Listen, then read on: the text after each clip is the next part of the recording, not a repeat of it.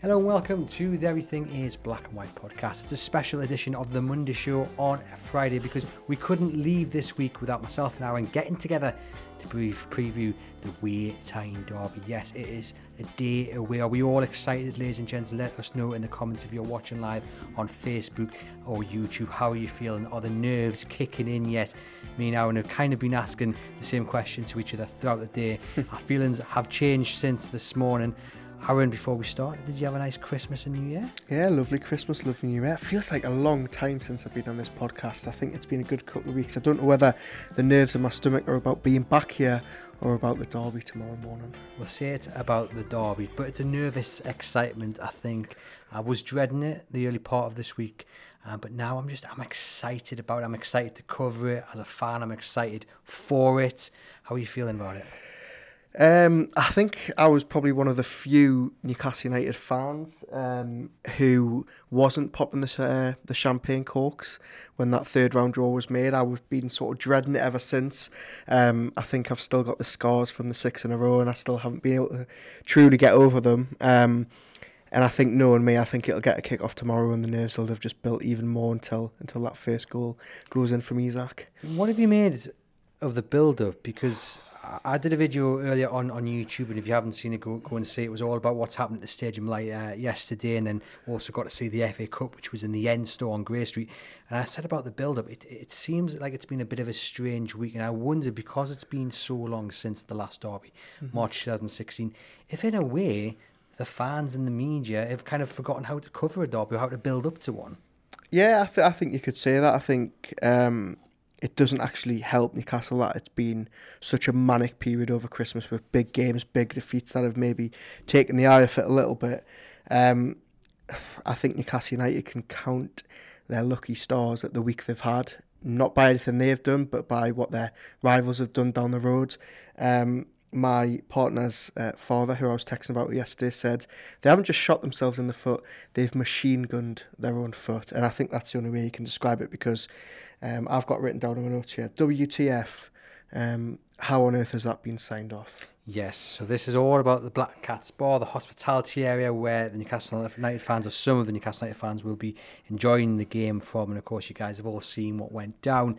Uh, how shall we describe it? How are you describing it? I mean, you've written um, what TF. Uh, well, yeah, I, have wrote a piece today uh, about it, and, and I think I described uh, in a couple of ways. I described it as carnage, um, furore, Look, I, I don't know how you describe it. At first, when when let, let's take fans back to about one two p.m. Thursday afternoon, and the, the images start coming through on yeah, social just media. Just explain first of all for those yeah. who haven't seen it, it might be under a rock. What what are the missing? For those who haven't had access to social media uh, or their phone for the last twenty four hours, Sunderland um, took the decision upon themselves to decorate their uh, Black Cats Bar, which is usually their home end bar for uh, Sunderland fans to enjoy a pre match pint. Newcastle fans are going to be situated there um, tomorrow afternoon, and they decided. Um, after having plans sent to them by Newcastle to decorate it in black and white merchandise, flags, um, Newcastle United related slogans. Um, and at first, when I first saw it on social media, I thought, okay, maybe that's war flags who have went in and done it.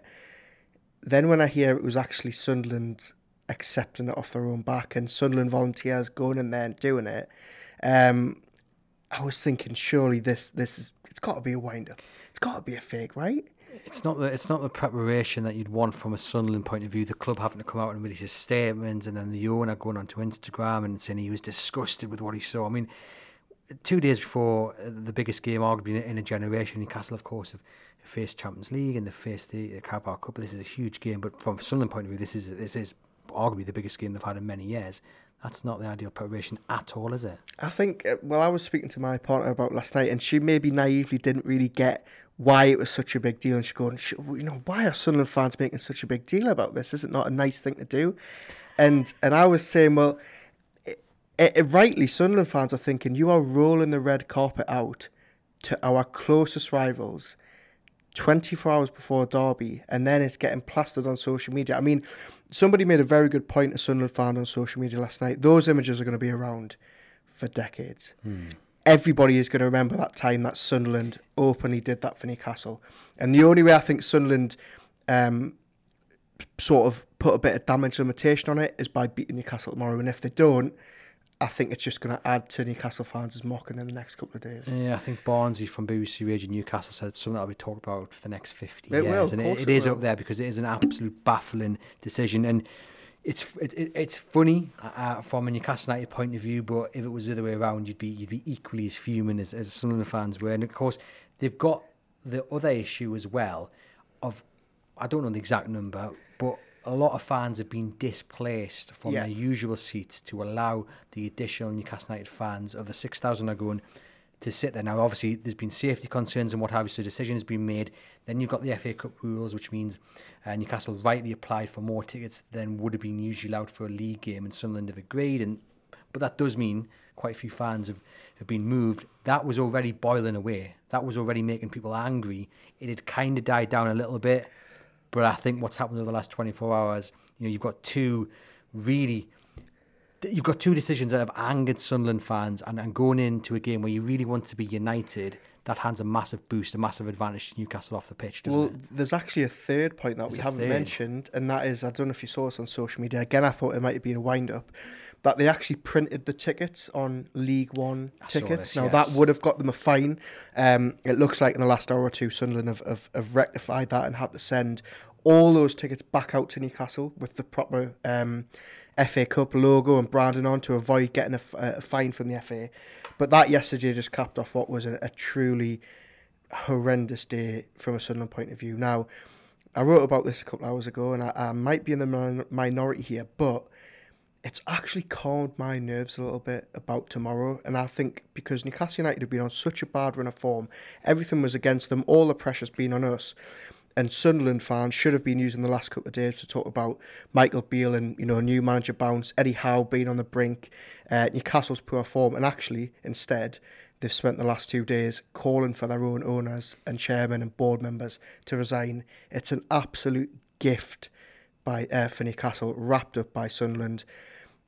But if they don't beat them tomorrow, then it's It it, matters counts for nothing. It, it? it Yeah. matters nothing, does it really? I mean, it's, a, it's a distraction, I think, in many Yeah. ways for, for Newcastle because you're right. You know, if you look at their form, their injuries, it doesn't paint a good picture coming into this game. And what that does is you, you as a fan, Newcastle fan, you've kind of sat back, got the popcorn out, and just watched Sunderland kind of implode upon itself. But you are right. Unless Newcastle do it on the pitch, it, it doesn't really matter at all. Um, let's talk about those injuries then. I mean, the main one uh, is Kieran Trippier faces a late fitness test. Callum Wilson just won't be involved, which I'm absolutely gutted about because I think this is this was his fixture, his his game, and I know people will be saying, well, even if he was fit, I would have played Isak. I wouldn't. I would have started Callum Wilson, Newcastle's number nine, and I would have said, go out, put your name in the history books because this is probably the last the last derby he'll play for Newcastle, and he won't play at all. Um, I'm gutted he's not involved, Callum Wilson. it's sort of a running theme this season because you you remember him speaking so passionately on his own podcast about having to miss those first couple of Champions League games with injury. He obviously plays against Dortmund um, away from home, comes off injured. Um, it's really been a nightmare uh, campaign for him. I just want to ask the people watching and you guys listening who had 8 minutes and 30 seconds on the clock before this question came up. Aaron knows exactly what it is. It's the debate about Newcastle needing a third striker. You guys, regular listeners and viewers of the podcast, will know where I stand. I've been banging on about it since the summer. Aaron, have you changed your mind given now Callum Wilson's set to miss the next two games? Do Newcastle United need a third striker? It's it's moving it's moving slowly up my priority list. And look, that's it. That's I'm giving you a fair and honest I don't answer know. I here. don't know what you're watching or what you're looking at. But if if you said to me, and I'm, you know, Dan Ashworth, uh, Dan Ashworth goes to Manchester United in the next couple of weeks, and they say, Aaron, we've heard you on the podcast, we think you'd be the, the right man to step into his shoes. Where do Newcastle United need to prioritise? I think, well, firstly, you, if you're gonna if you're gonna sign one player this month, I think it's a central defensive midfielder or it's a right midfielder, a right winger. Um, and then I think maybe third on the list as a, as a third choice striker. I think what what I will say though, and I know I know we have this question brought up loads and we jest about it, but I think it's getting to the stage now. Well, in the summer I banged on about it. It needs to be a third choice striker, someone young, someone hungry, who can sort of sit in behind these two. I think I've changed my mind on that a bit.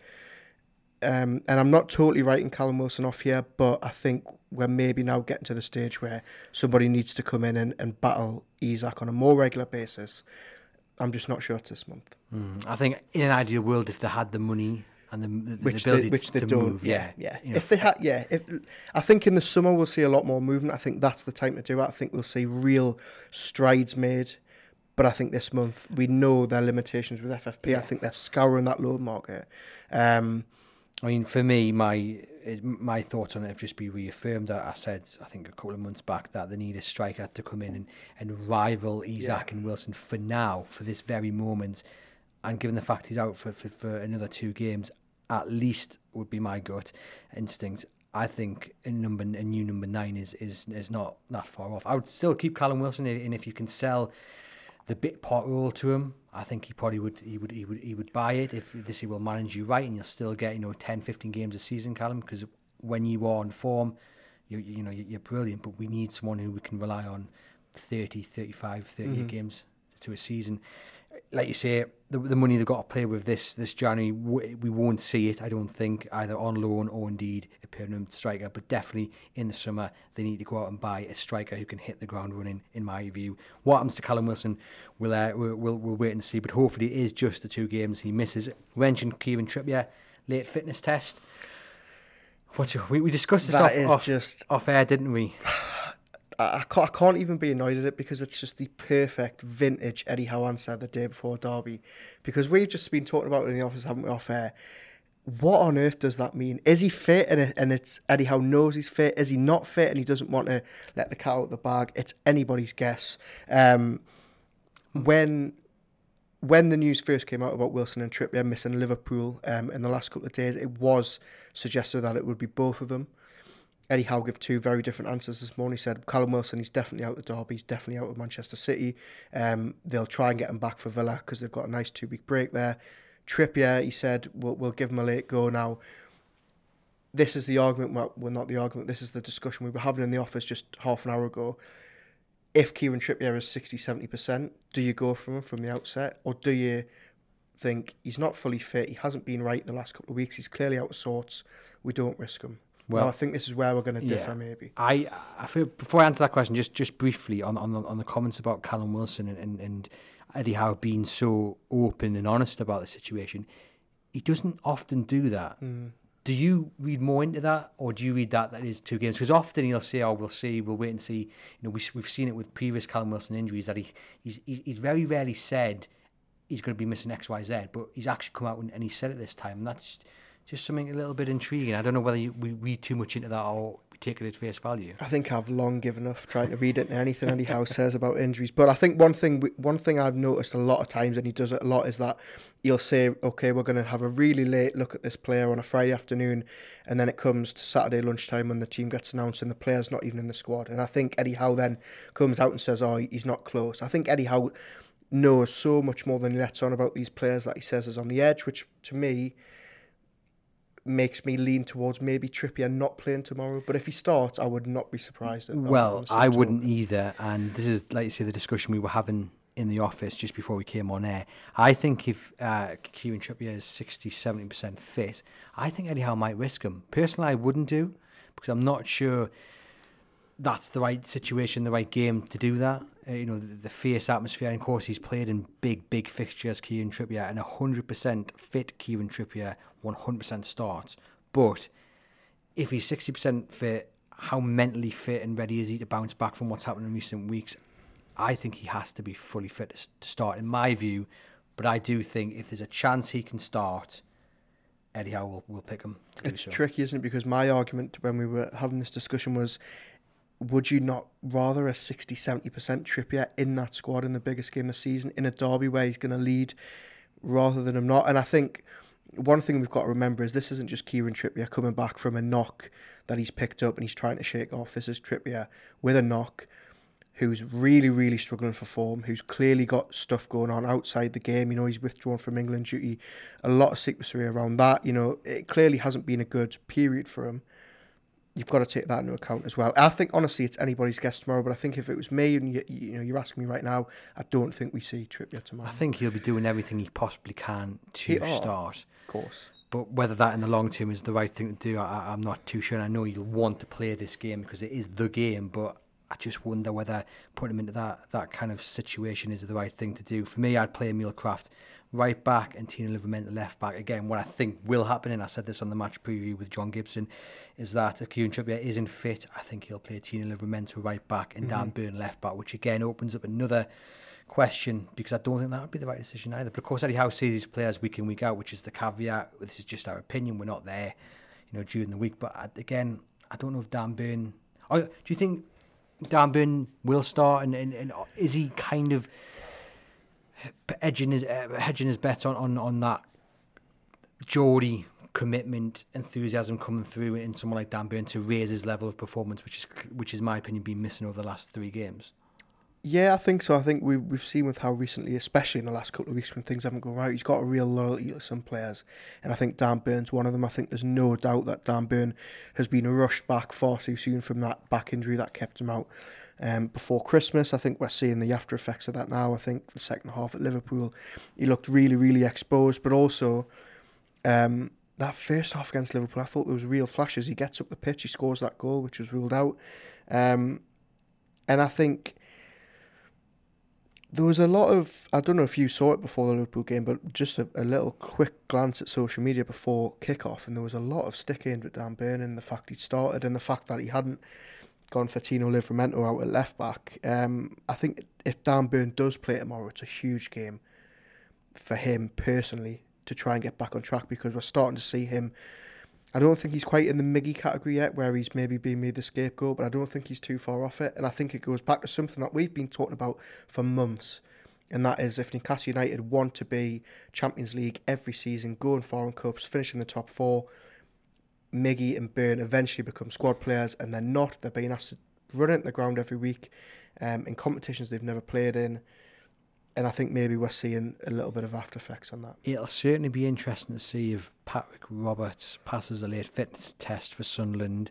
Michael Beale said earlier in the week that he's a doubt, but of course that could quite easily just be my mind games. Um, but you know, pe- people of a Sunderland persuasion think he's absolutely brilliant, and he's he's a Premier League quality player. So it'd be interesting to see him going up against uh, Dan Burn, and then you've got Jack Clarke on the other side, which Newcastle are going to have to keep quiet as well. You know. Of course, though, I think overall the ability is in Newcastle United favours, but it's not about that, though, is it? It's about the desire and the want in the derby, and it's really intriguing to look at the players who who've either grown up watching a derby, Aaron, or have experienced playing in one. And you're looking at Jamal Lascelles, you're looking at Paul Dummett, was probably there the last time as well. Yeah. Other than that, don't think there's there's there's, there's any others who are featured. But then you have the likes of Burn, Longstaff, Miley, might be a little bit young to remember the last well 2016. So Yeah. you know, but you know, uh, yeah, Anderson, another one, Jacob Murphy.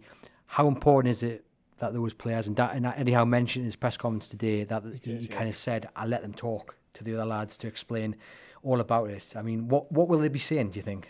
Well, it's funny. I could have given you a really um, detailed answer about what they were saying behind the scenes because Eddie Howe got asked about this morning. He said, "I'll keep that internally. course, Um, I don't want to reveal to the world what was said." What would you be saying? I'm trying to put myself in, in Dan Burn and Longstaff shoes here because uh, those two, instantly when Eddie Howe said it this morning that he let the Geordies sort of set the scene about the derby, I imagined Burn and Longstaff stood in the dressing room trying to talk to them and giving a you know a Braveheart esque speech to the likes of Isak and, and Bruno who have never you know probably heard of Sunderland before they arrived at Newcastle. I don't know what they'll be saying, but I bet it was inspiring. I bet it was heartfelt. Um, and Eddie Howe made no bones about it this morning. The players know what it means. Alexander Isak gave a, a fantastic interview just two weeks ago where he spoke about the derby, and it was as if Isak had been playing, you know, for Newcastle in England at least for a very long time. He got it, you know, he he, he gets what it means, and I think. Um, yes, they've had to park this game given how long ago the draw was and the games they've had in between. But make no bones about it, I think Eddie Howe and the team behind the scenes have done all they can to make sure nobody's going out on that pitch tomorrow not realising what this game means as a Newcastle United fan. One hundred percent, and you probably just need to print off the picture of Shearer with a bloody bandage Yeah. around his head back in the day. That'll that'll that'll dare let you know exactly what it means and exactly the kind of commitment that you've got to be putting in uh, to this fixture. We've got Roger saying he'd play Krafth at right back. We've got Neil saying he fears Dan Burns not quick enough. Um, the other question uh, that really was the important one of today's press conference was Eddie Howe was asked whether this would be his last kind of game. What was the actual phrase? Let me just find the actual phrase here. His last act um, was what he was asked, and he said, "I hope not. Obviously, I know it's a result result based business, but I do feel the support from the club, and that's really important at this moment."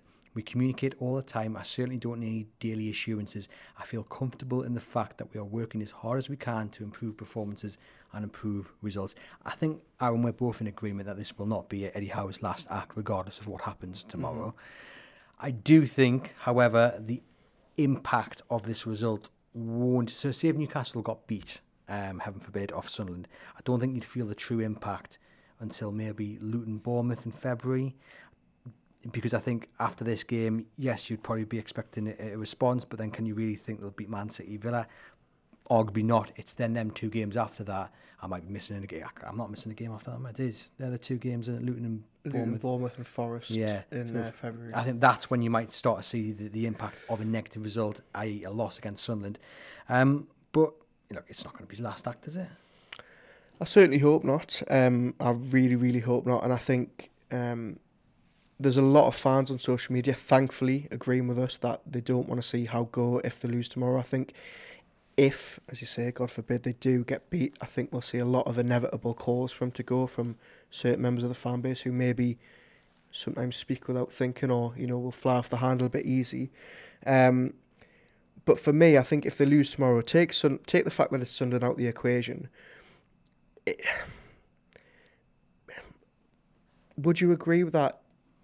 If they were still in the Carabao Cup, if they maybe hadn't had exited Europe, there wouldn't be that much pressure on tomorrow. Yes, there would still be pressure at a time we had Derby, but the result matters a lot more tomorrow because tomorrow, for me, is a season definer in the sense that you win, you're still in two competitions, you've got a good chance of qualifying for some form of European competition through the league, and you're going to potentially give a cup run a go. If you lose, you've crashed out of three competitions in 24 days, and you're miles off the top four and all of a sudden you're left. Yes, you're still fighting for Europa Conference League, but your season is essentially all but seventy five percent done, and you've lost to your closest rivals. So. It's a, it's a it's a it's a huge it's a That's season a game. defining game, and I think it's amplified more because they lost to Chelsea, because they threw it away at Milan. I think that adds so much more pressure on it because you've got nothing to show for it after tomorrow if they get beat. So did you get the sense that he's handling that pressure all right because he's, he's obviously he's aware of the, the poor form they've been on. The away form's horrible. Newcastle's record in the FA Cup of late is disgustingly bad. Hmm. Injuries, you know, they're not they've not been playing well. You know, as much as they win the game for what was it, seventy odd minutes against Liverpool. Let's be honest, it should have finished eight or nine nil. And of course, Liverpool are, are much the better side than Sunderland. But let's not paint over the cracks here. Mm-hmm. There is improvement needed from Newcastle United. Did you get the sense in his press conference today, Eddie Howe was aware of that, but he's handling it? Oh, he's definitely aware of it. I think he's been aware of it for a couple of weeks. He keeps saying repeatedly to us, you know, I'm, I'm not naive, I'm not stupid. I know, you know, what the results need to be like at a club like this with owners like these.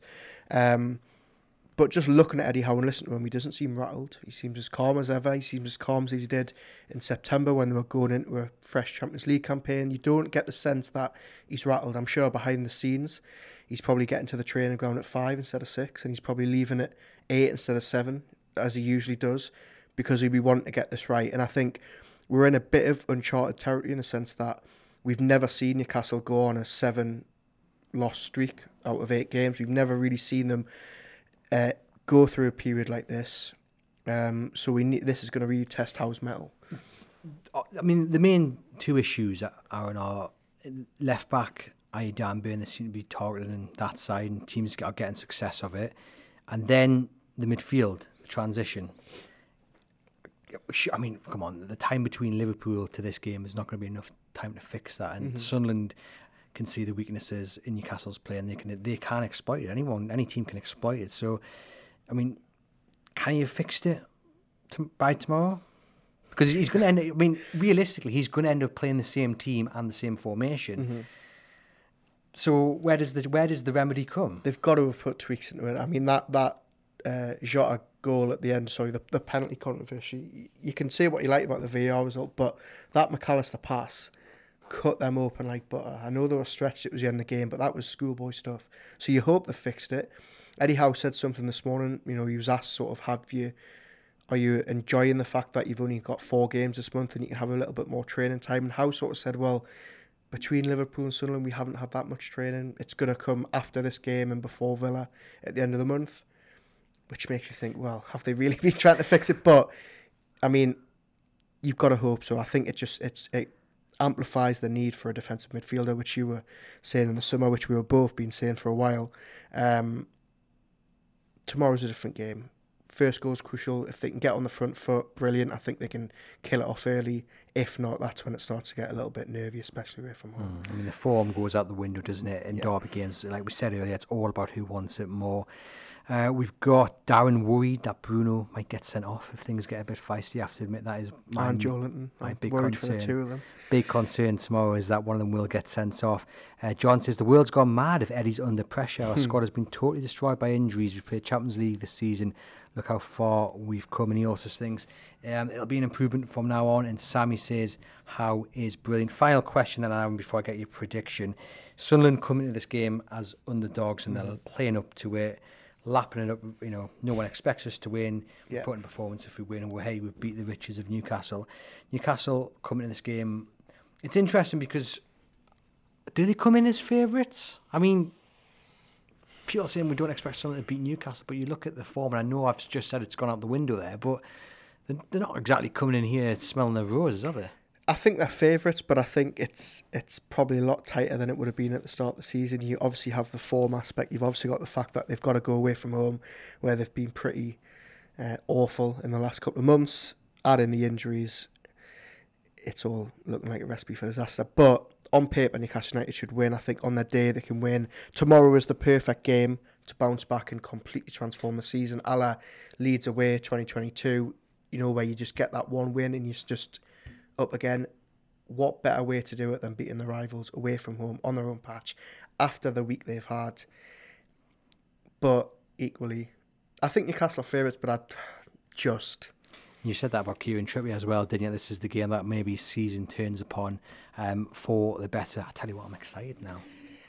I'm, I'm, I'm, after doing this pod, I'm a lot more excited than I was, but I just know as soon as I go home and I wake up tomorrow morning, the nerves are just going to be back. Bigger than bigger than ever. It's like, Christmas Eve.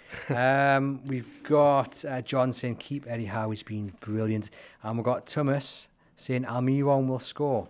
I promise you that is not me putting that into there. He has actually written that and said Emily on will score. Emma says we believe in Eddie Howe. Yes, we've been bad, but new year and get back to winning ways. Before go on. Can I just say that that and and this is something that I've seen echoed on social media in recent days, but we haven't really or you haven't at least read any out. Fans really calling for Howe. And I think yeah. that just shows how much credit he has in the bank. The fact that they've lost such a run, crashed out of two competitions, and people are saying even if they lose to their biggest rivals, back up. Now, that's so easier said than done because I think a lot of those people in the cool light of day when Sunderland are giving them the mocking and the gloating tomorrow might change their mind. It's easy to say now, but I think it's quite refreshing to see that um, so many fans are ready to back Howe because it is 100% the right thing. Very good. I mean, that is the one question I'm getting asked more than, than, than most. Though, yeah, me too. If Newcastle lose, will he go? Do things start to change? And I again, I've, I've mentioned it in the show. Personally, I don't think so because I think there are so many mitigating circumstances. But losing a derby is never good. It's then about the response afterwards. But Newcastle are going to win, right? Yeah.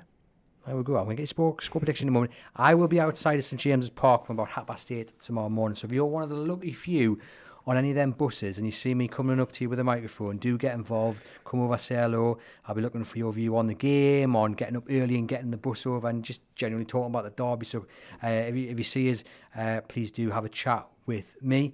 Aaron, we don't usually do score predictions, do it? But I'm going to throw it out there. How is this going to go? Um, I think I'm going to go with my heart, and I'm going to say Newcastle United win two one uh, Alexander Isak with the winner. I now feel sick, actually. I now feel like you know that dip. You know that when you get the top of a track on a roller coaster and you can it starts you tipping. See over the edge. You see over the edge. That's now actually how I feel.